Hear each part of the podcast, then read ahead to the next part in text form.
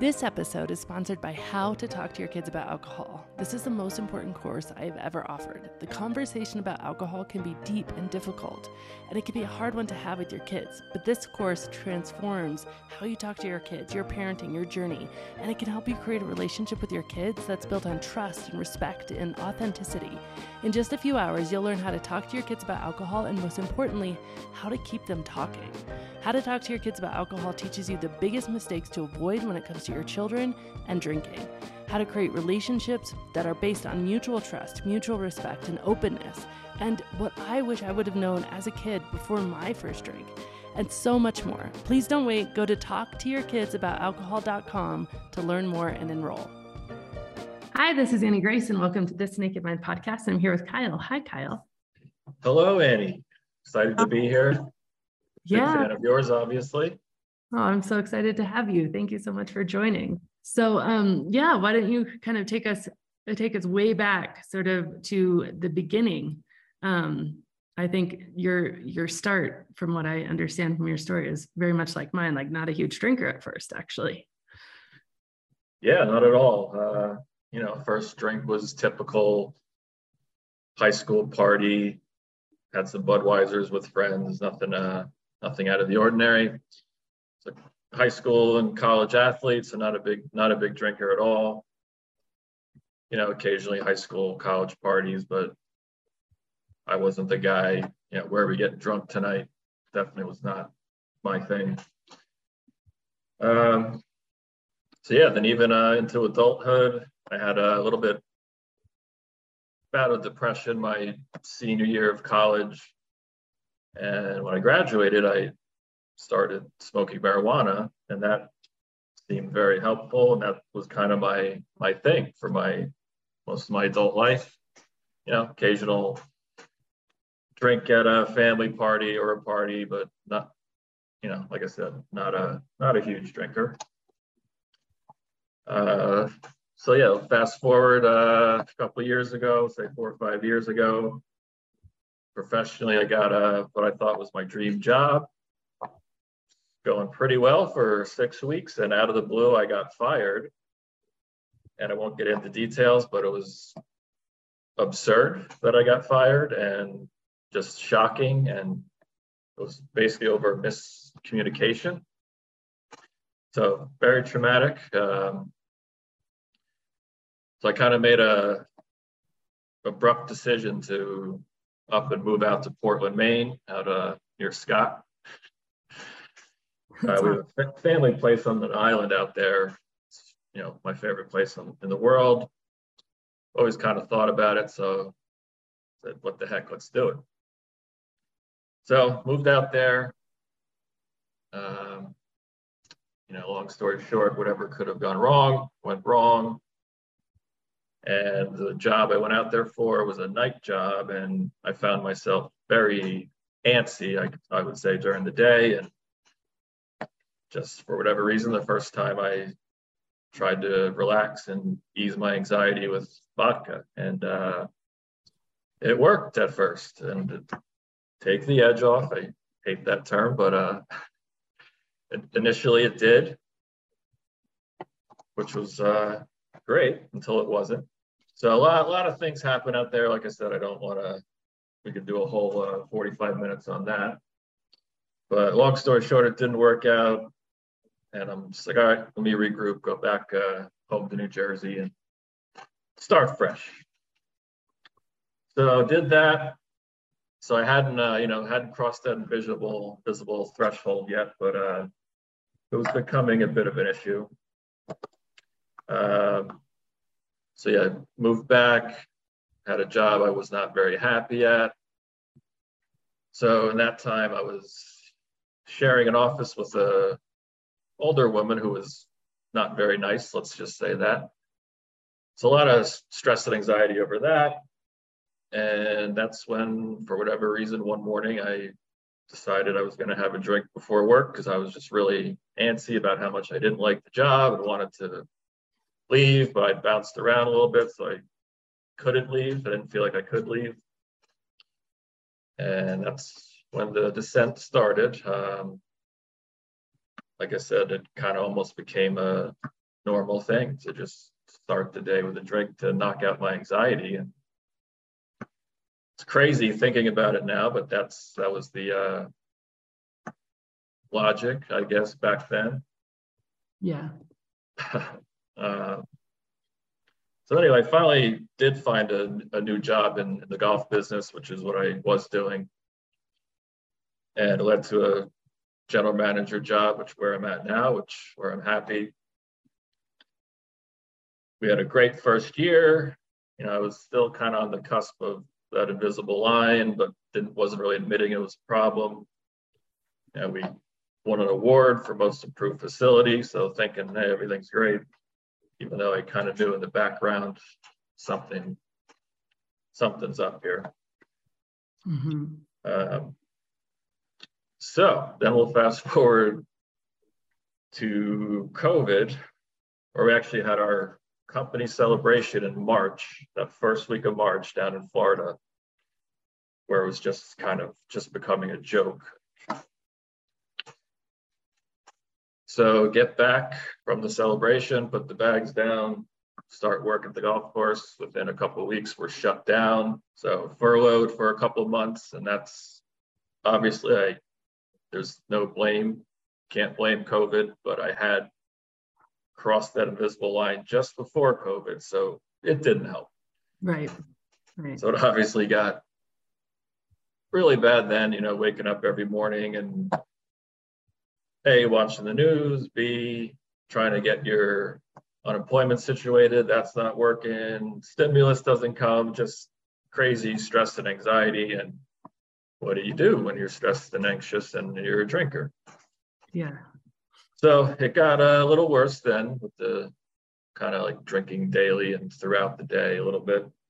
Then we had about two days to prepare for reopening. You know, golf courses were the, one of the first businesses to reopen.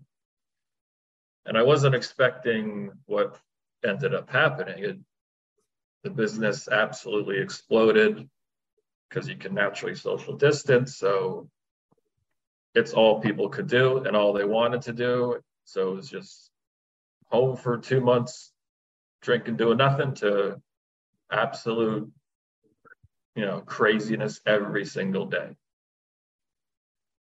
So, yeah, the descent uh, continued. Uh, but like I said, I was still holding down a job and doing my thing. That fall, met a really great woman. Ended up dating her for about a year, but she was also a drinker and not a problem drinker, I would say, but we would get together and drink. That's what we did. So, like I said, wonderful woman, great relationship. But once I really got to the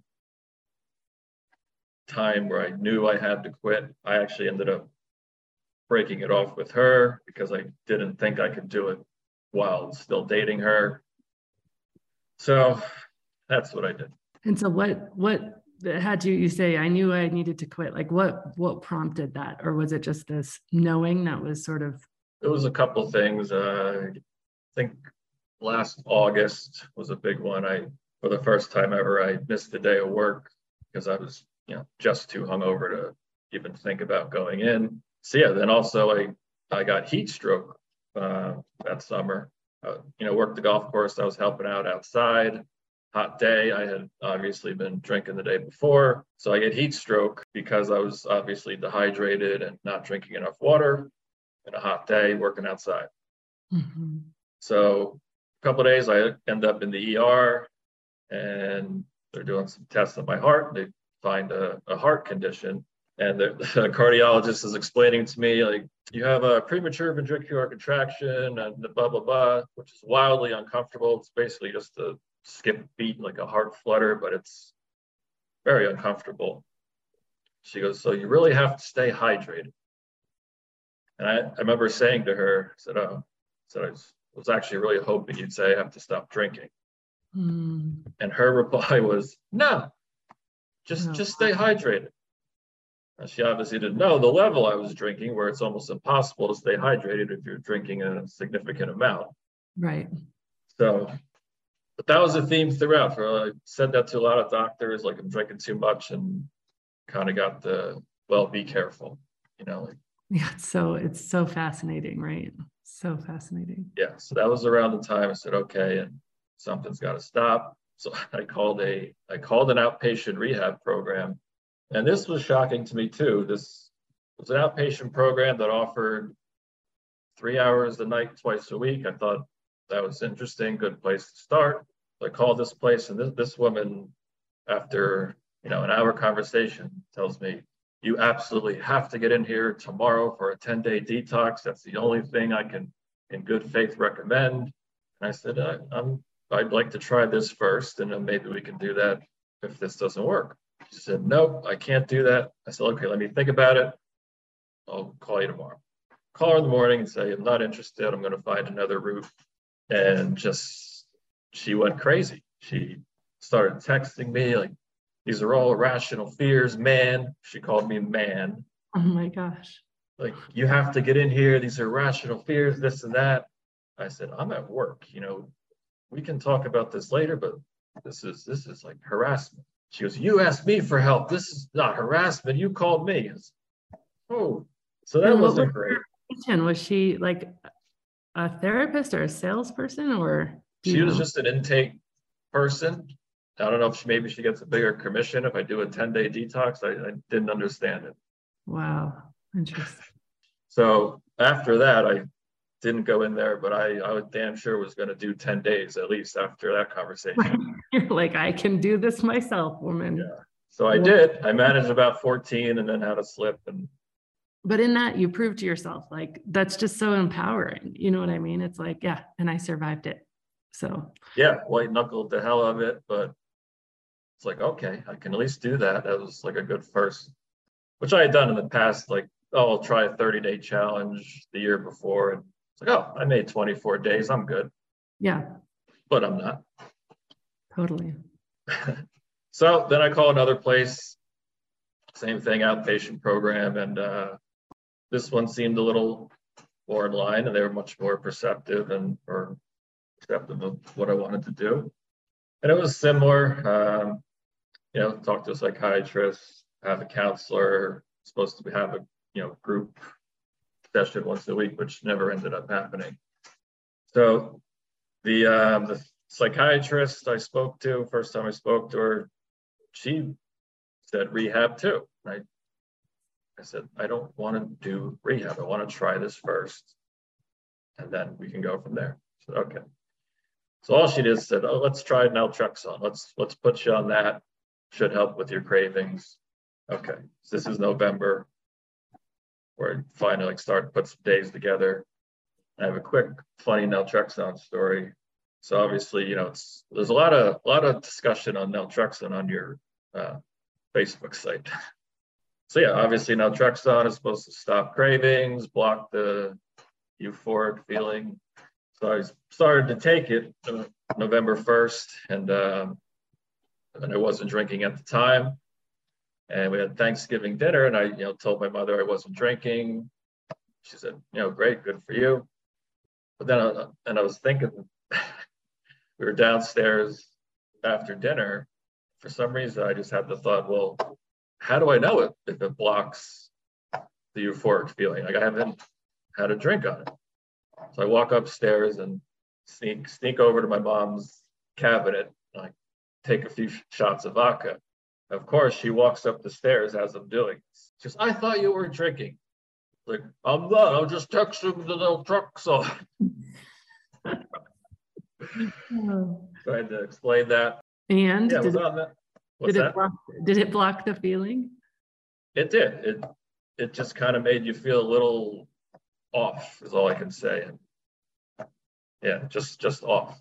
But uh, so yeah, stayed on that for a little while. Yeah, then the the program, like I said, was going okay. I had the every week meeting with the counselor, the psychiatrist, and the group, but the group never happened. So then I was getting ready for my first appointment in January. I said, "Oh, let me, you know, get them my new insurance information." because our company had just gotten bought by a big uh, big firm. Said, "Oh, sorry, we don't accept that." Oh, shoot. Okay. And for some reason, I wasn't all that disappointed. I remember seeing something I wrote saying, oh, I had to leave the program today because they wanted $2,000 a month or something that was, I felt just okay. I remember writing, and I have it, said, no big deal. I'm like, I actually kind of like this Annie Grace. I'm going to start her alcohol experiment tomorrow. So see how that goes. Oh, awesome. So yeah, I did that. And besides the getting drunk for science that you did, that you did, uh, nothing since. That's well, first of all, that's just amazing. Congratulations. But second of all, how was getting drunk for science? What was your experience with that like? It was enlightening. And one of the few people I do recommend doing that if you're in that, because I was like you, still I had a couple months under my belt. I did it more because I read Allen Carr's book, obviously, and you know, all about the last drink, this and that. And it's like, I never did that. Mm. But then I saw your experiment. I'm like, that's interesting. I'm like, so I did it. I, it was the most eye opening and powerful thing I did. I didn't record it, but I journaled throughout it. If you want to hear some of the horrific. I'd love to do it if you have it at hand. I do. So like I said, it had probably been two months. I had, had a little morning nagging cravings. I'm like, you know what? Let's do. Then I saw your video on that day. I'm like, all right, let's do it. It was horrible. It was absolutely horrible. The last nine times I drank all horrible, but this one in particular, because you're, I literally locked myself in my room, just drank. And as the story goes, you know, the first 20 minutes were fine. Let's Yeah, that I'm gonna actually try and enjoy it, feeling okay, relaxed right now. So then I came home and I, or I was home. I said, all right, let's shut the door, turned off the TV, and it was just terrible. I mean, within the second drink, I had already kind of started sweating and feeling bad. Like it's almost like my body was rejecting it. But what was more kind of alarming is kind of where I went up and down in my my journaling. I literally went from okay and feeling good. If if I could not drink till the weekend, I can try to moderate. Fast forward an hour later, drinking sucks. No more trying to moderate. I can't do it. Commit to rehab or the path if you're going to keep drinking. And it got a little darker. I don't really want to go too into it. But I said, hey, I didn't enjoy it. Shocking. Fuck me. I have hiccups, sweats all night. I have to stop. and I, I had already stopped, but a terrible headache after six Advil. Alcohol is the worst. Remember this terrible feeling. Headache after six Advil. You're eating crap at 12:45 at night. Dehydrated, hiccups. Your heart is fluttering, and now you have night sweats. Mm. So yeah, no, not much craving after that night.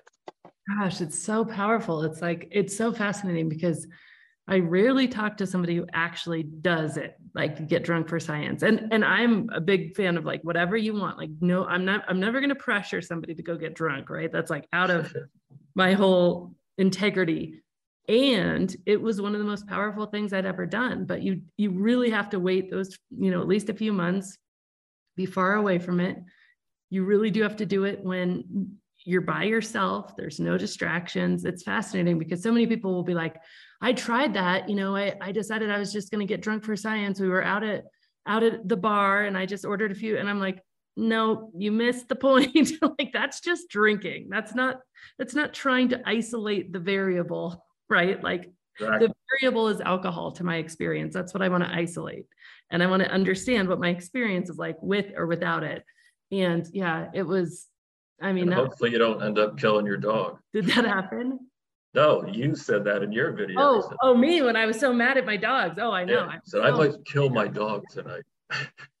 yes, they were alive. I mean, those dogs have since they were very old even in that video. So they've they've since left, but but not because of my drinking. So that was yeah.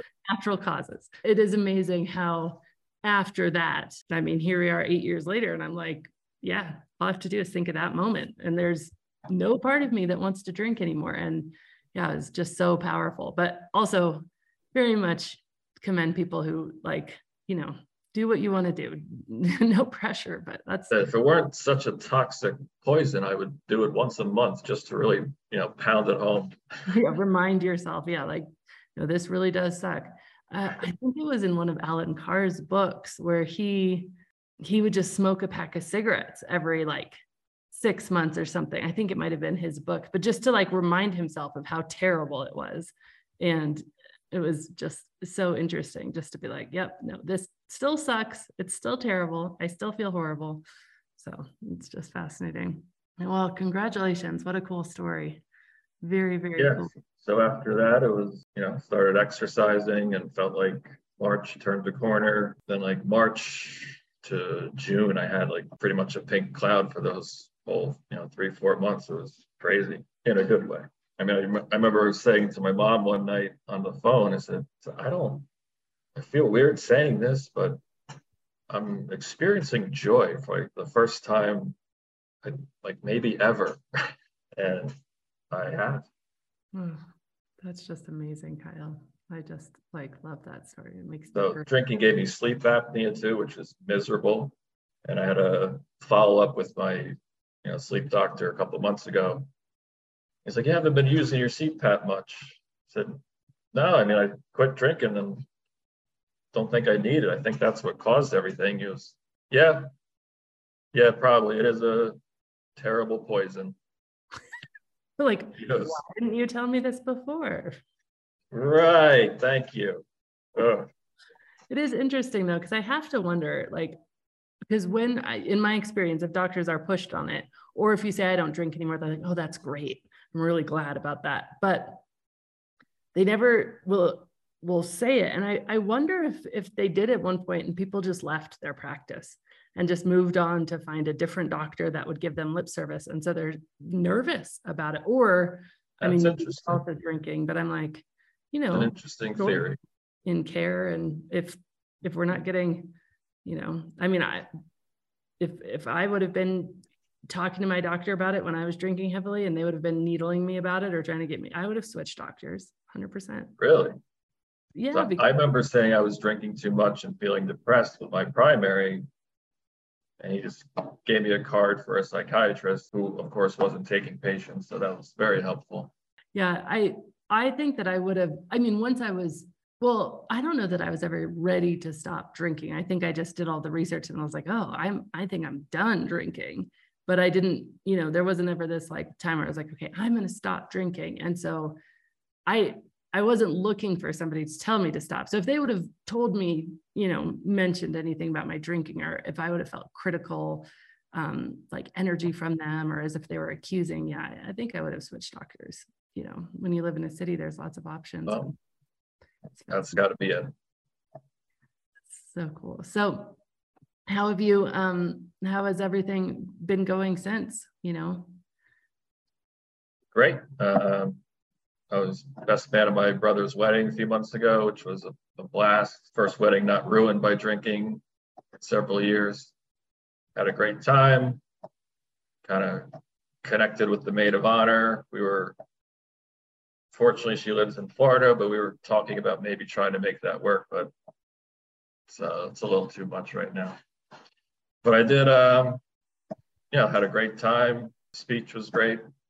My brother cried. He hadn't cried in, I think, ever. Oh, that's amazing. I did the Griddy. To, you know, the Griddy is. Uh-uh. When you come in, no. It's like it's a dance move that the NFL players do. Oh, nice. Um, so I did that going in. I took Catherine Gray's suggestion about actually practicing my sober dance moves. So it went pretty well. Oh, that's just well, that's so cool. So amazing. And I did, you like this, I did try to give him Dr. Sarno's book, Healing Back Pain, because he's had some horrible back injuries, broken vertebrae, and um, herniated discs. And I gave it to him. Unfortunately, he's not quite as open to it. I said, Oh, does he have herniated discs and broken vertebrae? Yeah. I said, no, but he's treated millions who have. And if you're open to it, that he's like, ah, no. Yeah. Yeah. oh, I try.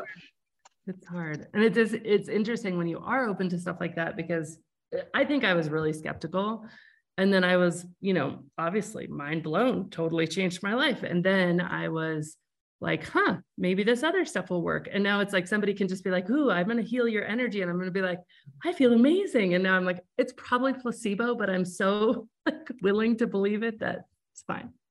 Whatever works. Whatever works. Oh, great. Well, well, Kyle, let me ask you the question that I sort of finished these off with, which is if you were going to go back in time and talk to, you know, an earlier version of yourself who was um, struggling, what would you say to him?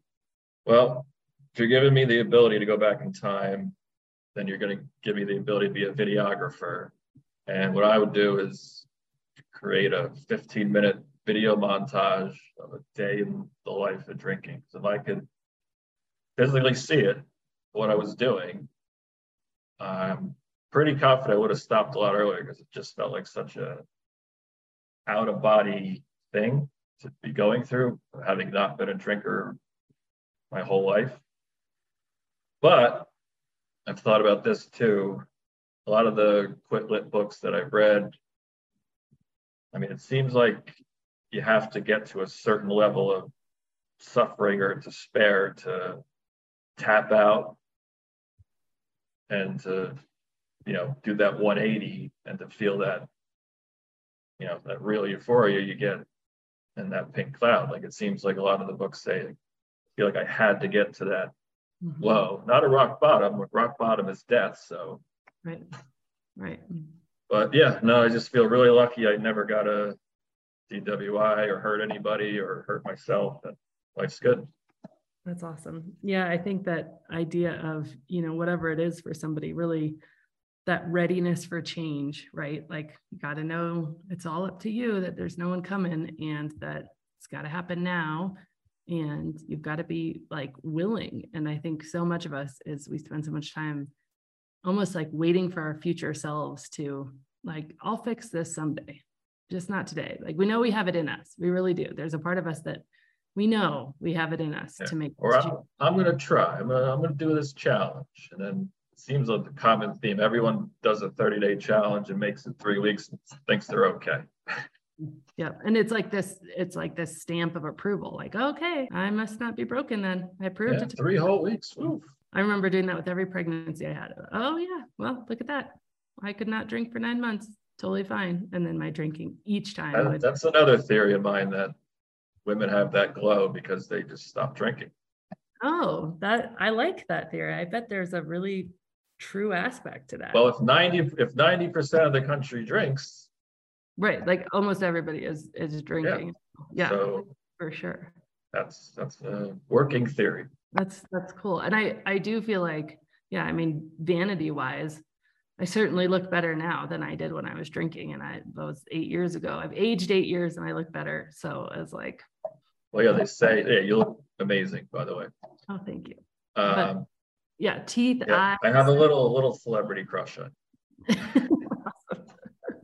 well, they say you age five years in reverse your first year of quitting, which I oh. say is uh, accurate. Yeah, no more so- sleep apnea, no more uh, blood pressure, cholesterol problems, liver problems. How is your heart? Fine. If I don't drink, there's no flutter. I drink a ton of water and it's almost never feel it. That's incredible. And it's uh like you said, you save yourself, but you had a lot to do with it. Oh, well, yes, you do save yourself, but thank, thank you so much. I really appreciate that. Just awesome. Well, anything else you want to share? I don't think so. Um, when are you going to start making mine uh, mocktail bars?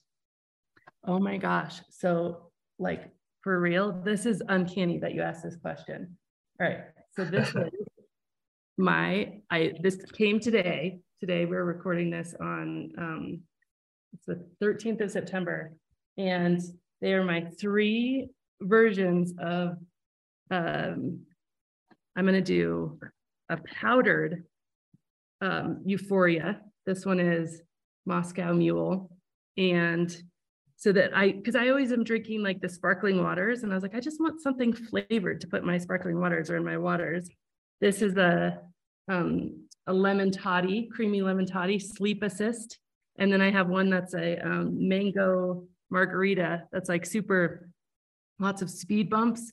That's um it's it's a liquid courage. So like and it's all been researched with these yeah i've been working with this like herbalist to figure out nice. how to bring in things like ashwagandha and htp5 and gaba and stuff to create these really healthy natural sugar free you know using things like natural sweeteners um, in order to like i just feel like if, if we could have something and i don't know i'm going to name it yet but like something in your pocket that you're just like you feel prepared it's in your pocket uh, I'm working on one that the the formulation is much more difficult, but it's going to be on cravings. So because there are herbs that help suppress cravings and help you get through that first 30 days.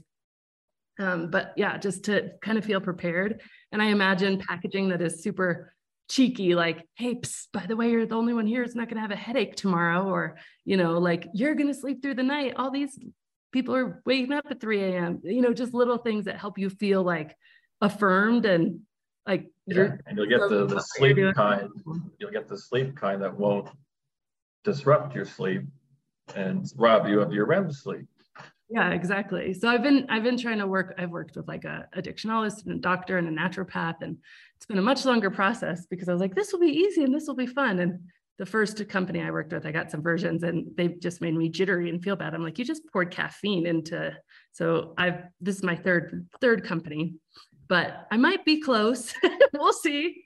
Or everybody and their mom will have a mocktail before this naked mind does, because that's what's happening. Like even Katy Perry has a mocktail. So I don't know. I might be like late to the party, but that's all right too. Whatever. Well, that's what I said at the naked mind bar. Like a well, one of our coaches has um she started the first um alcohol-free bar and bottle shop in the nation. And it's in Denver, here in Denver, and it's called Awake and now there's quite a few of them but yeah it started there. And like i mean there's it's it's really cool what's happening. It's very different than you know the eight years ago that i was exploring this conversation but it's just really cool. Um it's amazing.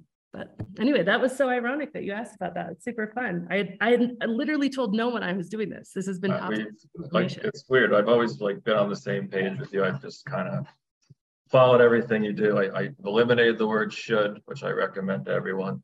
Awesome. I've rewritten several texted emails. I'm like, ah, I was going to say should. What, what do I, how do I rephrase this?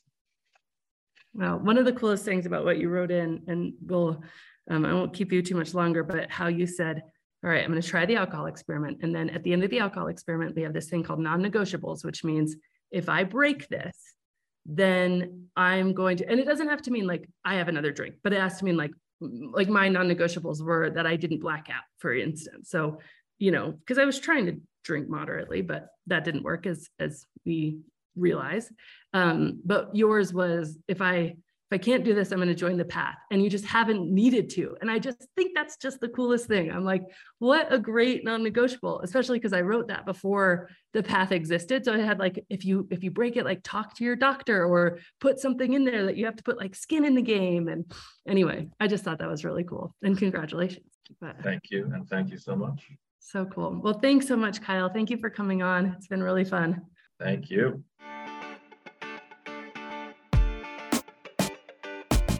Wouldn't it be great if our children never had to go through the pain and challenges that we faced in our own relationships with alcohol?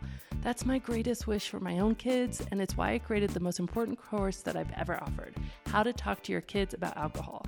Now, even if you've struggled with alcohol and you're not sure what to talk to your kids about it, or if you want to create a relationship with your children that's based on mutual respect, mutual trust, and open communication, if you know that this conversation might be one of the most important you'll have with your kids and it just can't wait any longer, then this course is for you. It includes lifetime access to six video modules, a bonus recorded Q&A session where I answer questions from parents live just like you, an interactive workbook, and our private and exclusive How to Talk to Your Kids About Alcohol online community where you can connect with others who are also navigating this important conversation.